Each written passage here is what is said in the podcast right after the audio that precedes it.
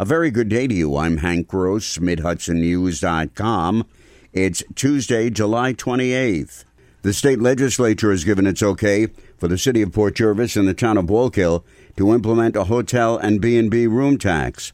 The governor must still approve it to become law. He vetoed the Wallkill bill last year.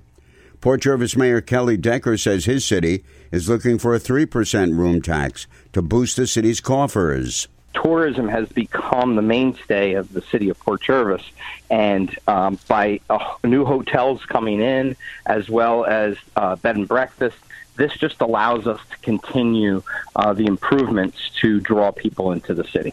In Wallkill, Town Supervisor Frank Dendento says he would like to see a 5% room tax. The new income would be a real lifeline for the town, he said. U.S. Senator Kirsten Gillibrand joined State Lieutenant Governor Kathy Hochul in Poughkeepsie to talk about the need for affordable and accessible child care in New York and the rest of the country.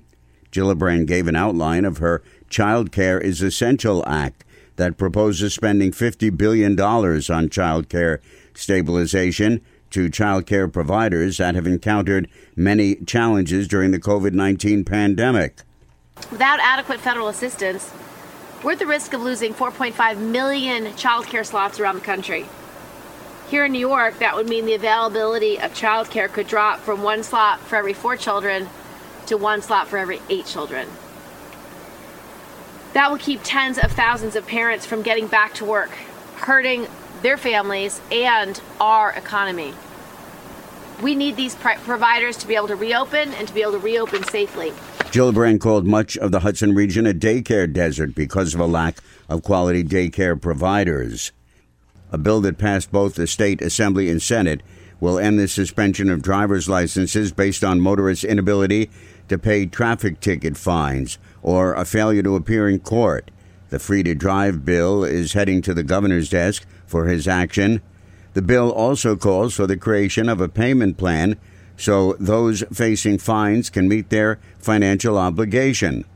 Judge Jonah Triebwasser of Red Hook president of the New York State Magistrates Association, denounced the law. This legislation would uh, take away the court's discretion to suspend someone who either refuses to pay a fine or refuses to come to court to answer a traffic ticket. And uh, the New York State Magistrates Association, of which I'm the president, thinks this is very ill-considered legislation. Triebwasser says it allows people to thumb their nose at the court.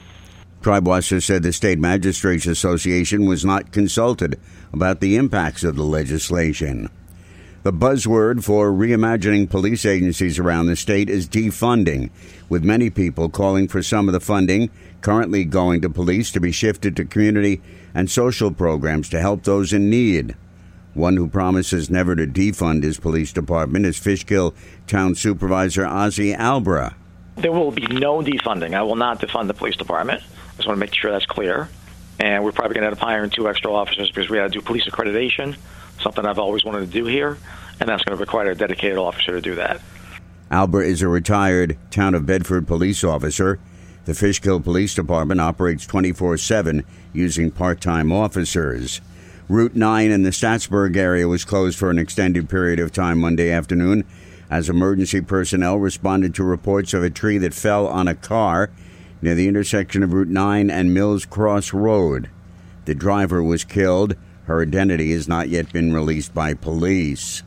Mayor Lee Kyriacou and Beacon PBA Vice President Michael Confield announced their commitment for the city and police union to communicate regularly and productively on issues affecting police, the city, and the community.